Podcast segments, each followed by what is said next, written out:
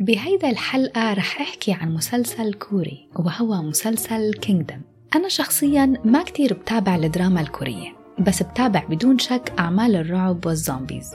وهذا هو السبب الرئيسي يلي دفعني لمتابعة هذا المسلسل. ولكن وبعد متابعة مسلسل Kingdom وبعد أول كم حلقة بدأت بالتعلق بالعمل بأكمله فهو بيحمل كتير من التشويق وبيشد المتابع للآخر. بيبقى عامل الرعب وال zombies بالمحور الأساسي للأحداث طبعا بس كمان بيعرفنا على نواحي جديدة من التاريخ يلي مليئة بحب السلطة والمؤامرات والخوف على العرش. يلا مع بعض لنتعرف أكثر عن مسلسل Kingdom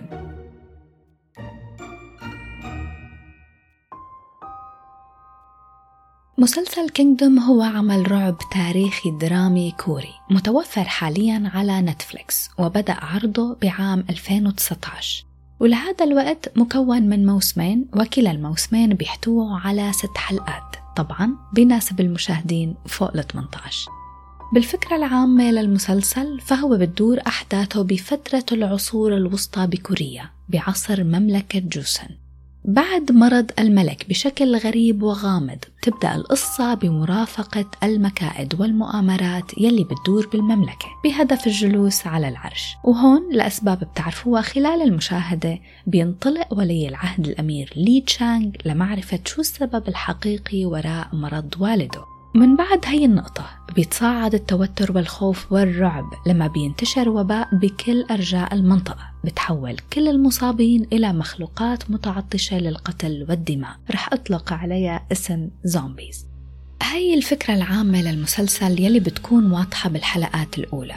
ولكن كينجدم وبكل حلقة بيدخل أكثر وأكثر بالتفاصيل وبيكشف بأسلوب ذكي عن القصص المخبأة داخل طيات الحبكة والأحداث. رح يكون في شوية اختلاف بهي الحلقة وهو إنه ما رح يكون في تركيز على نقاط الضعف.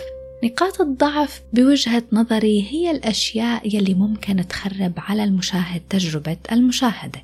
ولأني أنا شخصيا استمتعت بالعمل وعجبني كتير وما كان في عوامل أفسدت علي حالة الاستمتاع فما رح ركز على نقاط الضعف. والسبب الثاني لعدم ذكر عناصر الضعف هو إنه العمل نفسه إنتاج كوري. يعني أكيد في اختلاف بينه وبين الأعمال يلي تعودت عليها من قبل وما بيشبه النمط يلي شاهدته سابقا.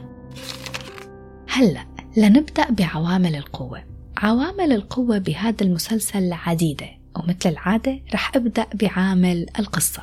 قصة المسلسل العامة حلوة كتير ومشوقة. وفي عدد من العناصر يلي ضمنت نجاح القصة بهذا الشكل وهي العناصر هي كالتالي.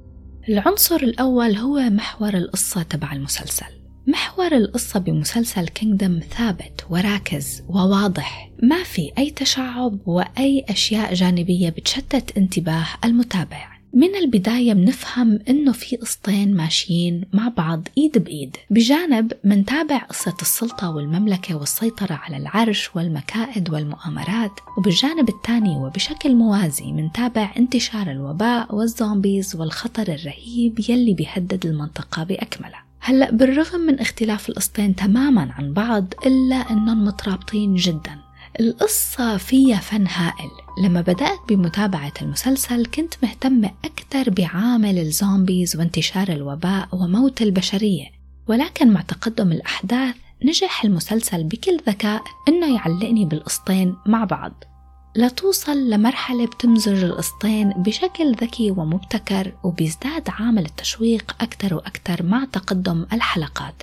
قصة المسلسل ما بتفقد اهتمام المشاهد ولا للحظة ومنبقى فهمانين كل الوقت شو هي القصة يلي عم نتابعها. العنصر الثاني يلي بيزيد من جمال القصة وبقويها هو إنه الأحداث بهذا العمل سريعة وبتتطور بشكل سريع من أول الحلقة لآخرها يعني كل حلقة وتقريبا كل مشهد بضيف أهمية إما لجانب الصراع على العرش أو إلى الوباء وانتشاره.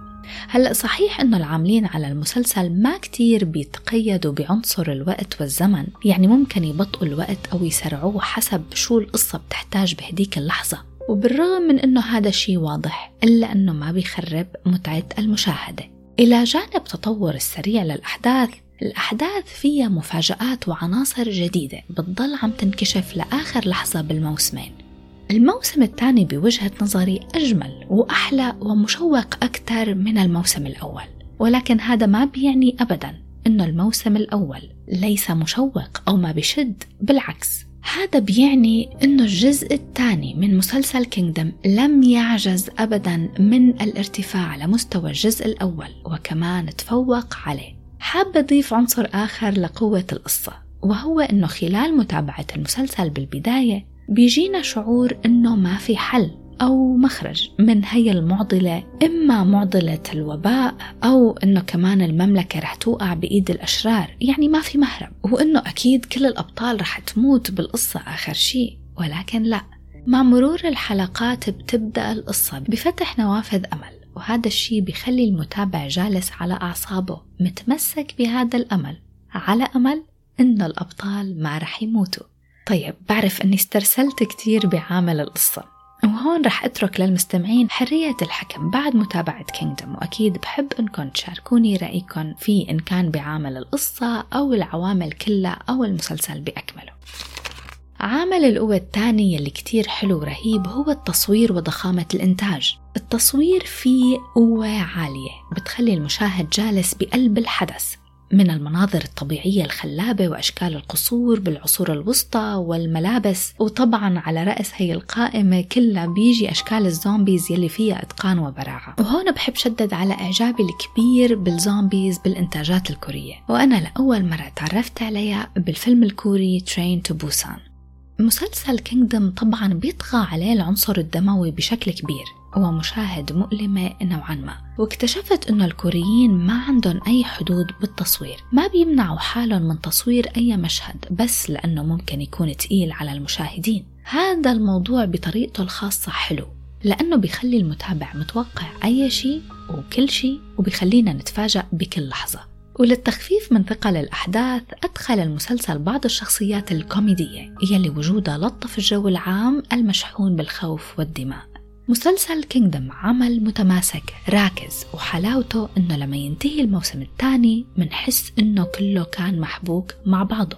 ومن البداية كانوا العاملين عليه فهمانين كيف القصة رح تتطور. يعني ما ضاعوا أبدا بنسج الأحداث أو حاولوا المماطلة بأي لحظة. الشعور يلي راودني بآخر حلقة من الموسم الثاني هو أنه العاملين عليه احترموا المشاهد. وكان كل هدفهم من المسلسل بأكمله إنهم ما يخيبوا الظن أبدا ويقدموا عمل فيه رعب وإثارة وتشويق بمتعنا بشكل كامل.